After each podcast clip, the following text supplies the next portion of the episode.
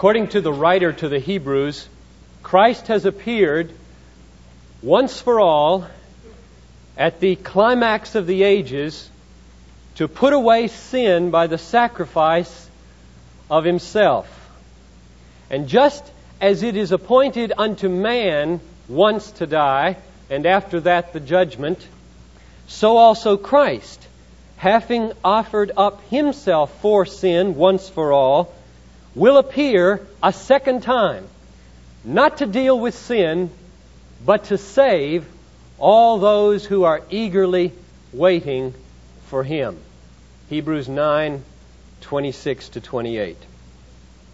The Son of God appeared once in history primarily to die for sins, so that all those who trust in Him might no longer perish, but have the hope of new and eternal life. And then He's going to come another time at the end of the age, not to atone for sin and not to purchase redemption, but rather to complete and perfect the redemption He's begun, to complete our deliverance from all evil and all sin.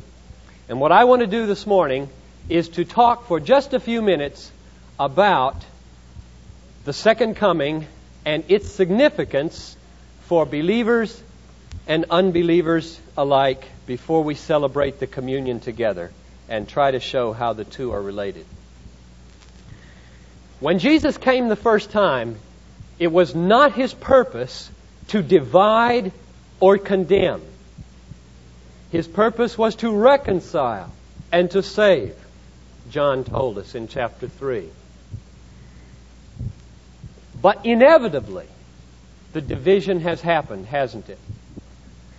So that Jesus said, Do not think that I have come to bring peace on earth. I have not come to bring peace, but a sword. Father and son will be divided. A daughter against her mother. A daughter in law against her mother in law. And a man's foes will be those of his own household. And that's been the case ever since Jesus came. That division has happened wherever the gospel has been preached. And I think that that division is simply a picture and a warning of the final division that is going to happen at his second coming. The text of the morning is 2 Thessalonians chapter 1, and if you have a Bible, you might want to turn to that again and look at it in more detail with me. 2 Thessalonians chapter 1 verses 3 through 10. Here we have one of the fullest explanations or descriptions of what the second coming will mean for believers and unbelievers as anywhere in the New Testament.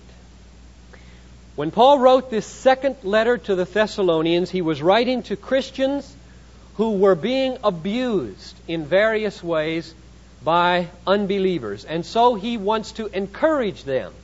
And the way he does it, first of all, in verse 5, is to remind them that their suffering is not a token of God's anger, but rather it's a sign of His loving justice because by it He is refining them so that they might be made worthy of the kingdom for which they're suffering. This is an evidence of the righteous judgment of God that you may be made worthy of the kingdom of God for which you are suffering. So don't view your suffering and your persecutions as a token of God's disfavor. On the contrary, view it as what a loving father does in trying to prepare his children to fully enjoy the coming kingdom. Then in verses 6 following, he goes on to assure them that the tables are going to be turned. Things will not go on the way they are.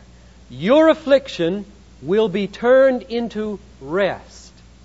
And their disobedience will be turned into punishment, and that will happen at the coming of our Lord Jesus. Let's read it together.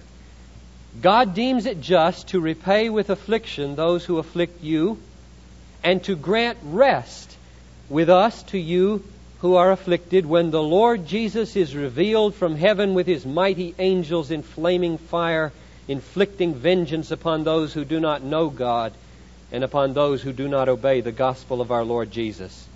They shall suffer the punishment of eternal destruction and exclusion from the presence of the Lord and from the glory of his might when he comes on that day to be glorified in his saints and to be marveled at in all who believe because our testimony to you was believed. Here we can see perhaps more clearly than anywhere else in the New Testament what the second coming is going to mean for believer and unbeliever. Three observations sum up the significance of Christ's coming for the believer. First of all, Christ is going to be revealed with a host of mighty angels in flaming fire. The picture here surely is one of an irresistible heavenly army, the Lord of the universe returning to his world to settle accounts with the tenants of his earth, as Jesus described it in the parable. There will be no escape, no recourse, no place to hide, and above all, no possibility to withstand for the unbelievers. As Malachi described it, and as Georg Friedrich Handel in the Messiah immortalized it, who can stand? Who can endure the day of his coming? And who can stand when he appears? For he is like a refiner's fire. For the unbeliever, then, the second coming will mean no defense and no escape. Secondly, the unbeliever will suffer the punishment of eternal destruction. Verse 9. Or as verse 6 says, he will be repaid with affliction. Jesus had warned that it would be this way, didn't he? In the great parable of judgment in Matthew 25, in that last verse, verse 46, he said to those who had spurned the messengers of the gospel repeatedly, they will go away into eternal punishment, but the righteous into eternal life. The romantic notion that I have heard even this week in talking with people that mercy will go on and on and on indefinitely to those who spurn the gospel and reject the offer of salvation is going to be shown to be sham at the second coming. That romantic notion will be blown to smithereens at the second coming of our Lord Jesus. The meek and the lowly Jesus of Nazareth is going to come like the roaring lion of Judah and rend his foes. The Jesus who wept over the unbelief of Jerusalem and laid his life down for sinners is going to come and lay waste his enemies who have spurned eternal life. And the destruction will be eternal. Third, according to verse 9, unbelievers will be excluded from the presence of the Lord and from the glory of his might. Now, of course, that's no great threat to an unbeliever. He's devoted his whole life to running away from the face of the Lord and from the glory of his might. Picture two men in a totalitarian regime. One of these men is a single man, and one is married and has a, a wife and three small children whom he loves with all his heart. There's a secret police in this land who has been instructed to take these two men and dispose of them in a camp far away with labor and torture. And so they do it. And they break into the apartment of the first man and drag him away. And he weeps as he imagines what the pain and what the emptiness of the next months may bring. And then they approach the apartment of the second man, where he's at table with his wife and with his children, laughing. And they break in the door and they clamp the cuffs on that man's hand and they tell him, You'll never see them again, and drag him out. And he weeps too. But his imagination of the pain and the torture is utterly overwhelmed by the prospect of being alienated and never seeing again the face of that wife and the faces of those dear children. Paul is writing as a man who loves Jesus Christ more than any man in this room loves his wife, and more than any woman in this room loves her husband. And that's the way we ought to love Jesus. So that the prospect of being put away from his face should be the most dreadful thought that we can imagine, as it was for Paul. And so, in summary, the second coming of Jesus Christ is going to mean for unbelievers a confrontation with an irresistible army who prove to be enemies. And second, condemnation to eternal destruction. And third, exclusion from the presence of the Lord and the glory of his might. But what now will it mean for believers according to this text? Those who are following after Christ in the obedience of faith. The text focuses on two things. First, rest, and second, amazement. The word for rest here in verse 7 God will grant rest to you along with us when the Lord Jesus is revealed from heaven with his mighty angels. The word for rest there means release or relief. For example, Paul said in 2 Corinthians 7 5, using this word, When we came to Macedonia, our bodies had no rest, but we were afflicted in every way, fighting without and fear within. But Jesus said, Come to me, all you who labor and are heavy laden, and I will give you rest. We have a foretaste of the comfort and the rest and the release from burden that is going to be ours fully at the coming of our Lord Jesus Christ. But while we are left in this earth, there remains a race to run and a fight to fight the fight against the flesh, the flesh which would always tempt us to put our hope in something we achieve or we have instead of putting our hope in the mercy of Jesus. And that is a fight to the end, so that Paul said, I have completed my course, I have finished the race. Now there's laid up for me a crown of righteousness. The second coming, though, is going to mean the complete laying aside of every burden and every struggle, everything physical and everything spiritual that has made life seem unlivable will be gone in the twinkling of an eye at the return of our Lord. Rest and release are basically negative ideas. They mean the absence of things wearisome or troublesome. But surely we ought not to think of the second coming of Jesus only in terms of what we're not going to experience. Paul here makes it very clear that he foresees something tremendously positive that we are going to experience, namely verse 10. Christ is coming to be glorified in his saints and to be marveled at by all who have believed. One of the most exhilarating experiences in life is to see a wonder or a marvel that is so beautiful and astonishing that we are utterly amazed and speechless before beauty. And that's the way it's going to be when Jesus Christ is revealed from heaven in all his glory.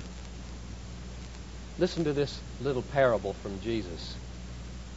The kingdom of heaven shall be compared to ten maidens who took their lamps and went to meet the bridegroom. Five of them were foolish, and five were wise.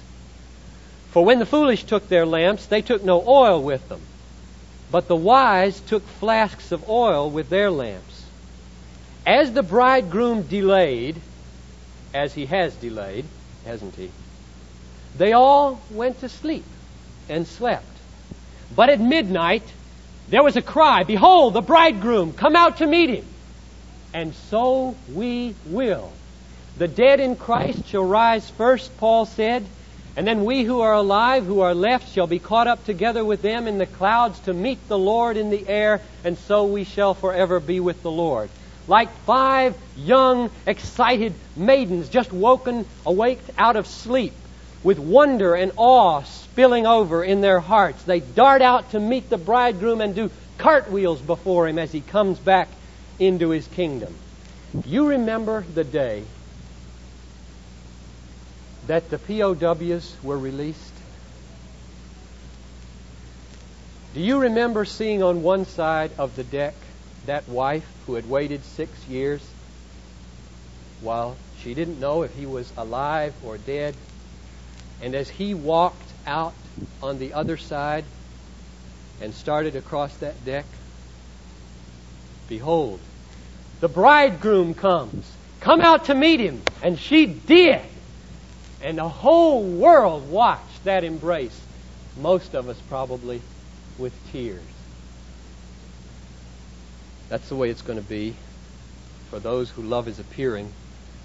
Paul said, Henceforth there is laid up for me the crown of righteousness, which the Lord, the righteous judge, will award me on that day. And not only to me, but to all those who loved his appearing.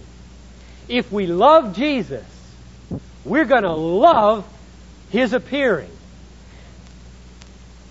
Do you, do you love the prospect of the coming of the Lord Jesus as much as that wife loved the appearance of her husband out of that door after six years of separation?